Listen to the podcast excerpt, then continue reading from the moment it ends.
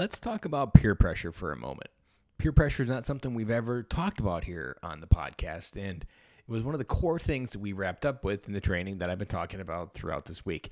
And so today was the final day. We wrapped up essentially a simulated seven session, seven week program in three days. So the final sessions really push into this peer pressure.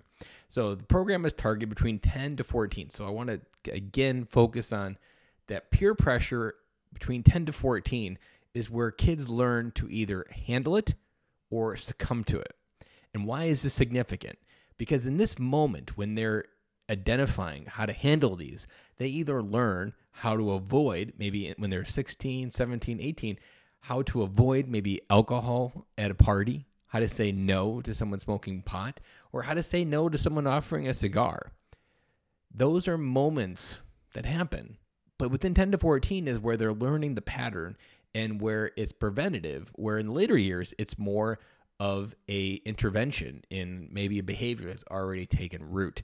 So one of the things we focused on is giving them tools that bring awareness to the peer pressure. Because in a lot of ways, what I learned through this process is when a kid is being peer pressured, they don't fully understand how to respond. They don't have the words, they don't have the sentence structure, and they just don't have the tools. And so what we did is we actually simulated, and in real training, it's actually done with the kids in a real simulation with a facilitator on what peer pressure can be and the tools and how to apply them. A few of the simple ones that are easy ones to talk with your kids about if you have a kid in your age group or any age really, if you want to catch up and maybe you're behind, is to first ask questions because a lot of times when someone's peer pressuring you, they haven't given you the full idea. And one of the ways that we simulated was uh, hey, after school, you want to go meet me around the corner? Initially, that doesn't sound like anything bad. So, response is, why do you want to meet around the corner? Well, I, I've just got this idea that if I've got these spray paint cans that I was thinking we could use, what, what are you thinking of using the spray paint cans around the corner near the school? Oh, this teacher gave me this great bad grade today, and I was thinking we could spray paint her window and it'd be really fun. The next thing is essentially naming the problem. Like, what's wrong with that? Like, what is that going to cause? And so, essentially, in this case, you would respond, That sounds like vandalism. And it's like, Oh, no, it's not vandalism. We're not going to get caught. Don't worry about that. It's only vandalism when you get caught. And then it follows up to this other idea of we've identified the problem and now we want to offer a different solution. I don't think I want to do that. I just got this new video game. Let's just go over to my house and play instead. You offer this misdirection. Now, there's a few other steps, but they're a little harder to do on a podcast.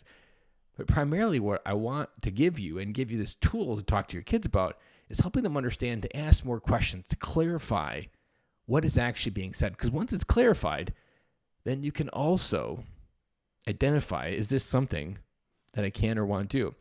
The other thing that you can pinpoint is by having a relationship with your kids, by having a conduit that you've talked to them about. So, this is why it's important to not just destroy or to force your kid to do something because it's your will, because that's not a relationship.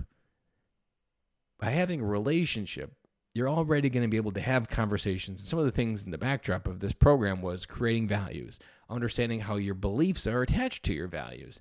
And your values can dictate what you decide. And a lot of what we were helping the kids see in this program was helping them see that you don't have to use your own words or your own ideas to get out of it. In that same scenario, you could be like, you know what? I'm in soccer right now and I cannot risk getting in trouble. That would wreck a lot of different things. In that case, it's tied to a goal that he's really looking forward to. In another case, you could say, man, my parents wouldn't allow that and I'd be in really big trouble. You can really project it onto your parents because you know what their values are and you know what the decisions, you know what the rules are. And so you can kind of blame them and deflect it away from yourself. And by doing that, you're not having to search and stand up for the strong, really person and why is all this important? Why did I just rant for four and a half minutes on peer pressure? Because peer pressure is one of those early indicators, as we were learning in this program, that detects whether a child starts doing substances earlier or later, whether they delay alcohol, whether they delay having sex, whether they delay trying a drug. Peer pressure is one of those that leads them to do it. And then once they've done it, it leads it to become a habit. So if you give them the tool between 10 to 14, where it's a really awkward stage, they really don't know how to fit into everything. And this is where they're developing their initial social skills that will carry them through till they leave your house. This is where the boundaries, the rules, all of these different tools are really getting developed. And now I'm going to be the first to admit this isn't easy. This is really hard and it's really serious. So it may not be something that you're ready to talk to, but it's something you need to work towards because this is the stage where it's preventative. And spending this time now could really prevent a teen pregnancy. It could prevent a kid from coming home or a kid not coming from home. What's that scenario if your kid gets in a car? It seems really innocent, and the other person's been having a few drunk drinks before he picks up your son. And then you have that moment that your son doesn't come home. What if that moment was one where he your son didn't have the tools to recognize that this person might be under the influence and this person might be forcing with peer pressure him to say yes to like, hey, get in the car, let's go. And maybe he doesn't have the tools to say, hey, it seems like you're a little bit drunk. And questioning, going back to questioning. I'm not willing to get in the car and be under the influence with you. And then also saying, hey, instead, why don't you just hang out here for a couple hours? Those thoughts, those decisions could save your kid's life. So this is important. Peer pressure is something you should be having conversations with your kids on. And as dads, this is an important point. This is something that you need to have conversations with because this is a key thing that you can have an influence in a big way in their life, in many ways further down the road.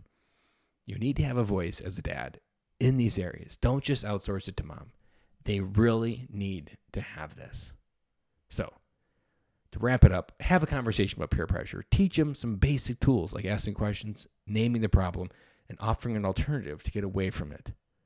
There are lots of resources on peer pressure. Google, I'm sure, will help you in this case as well. I'm also an open ear if you have any questions as well. Ben at benkilloy.com is my email address. Always an open book. Or if you want to ask additional questions on this, I'm happy to answer any question on a future episode of The Business of Fatherhood. I have now rambled on long enough, and we'll wrap it up, and I'll be back again with you guys tomorrow.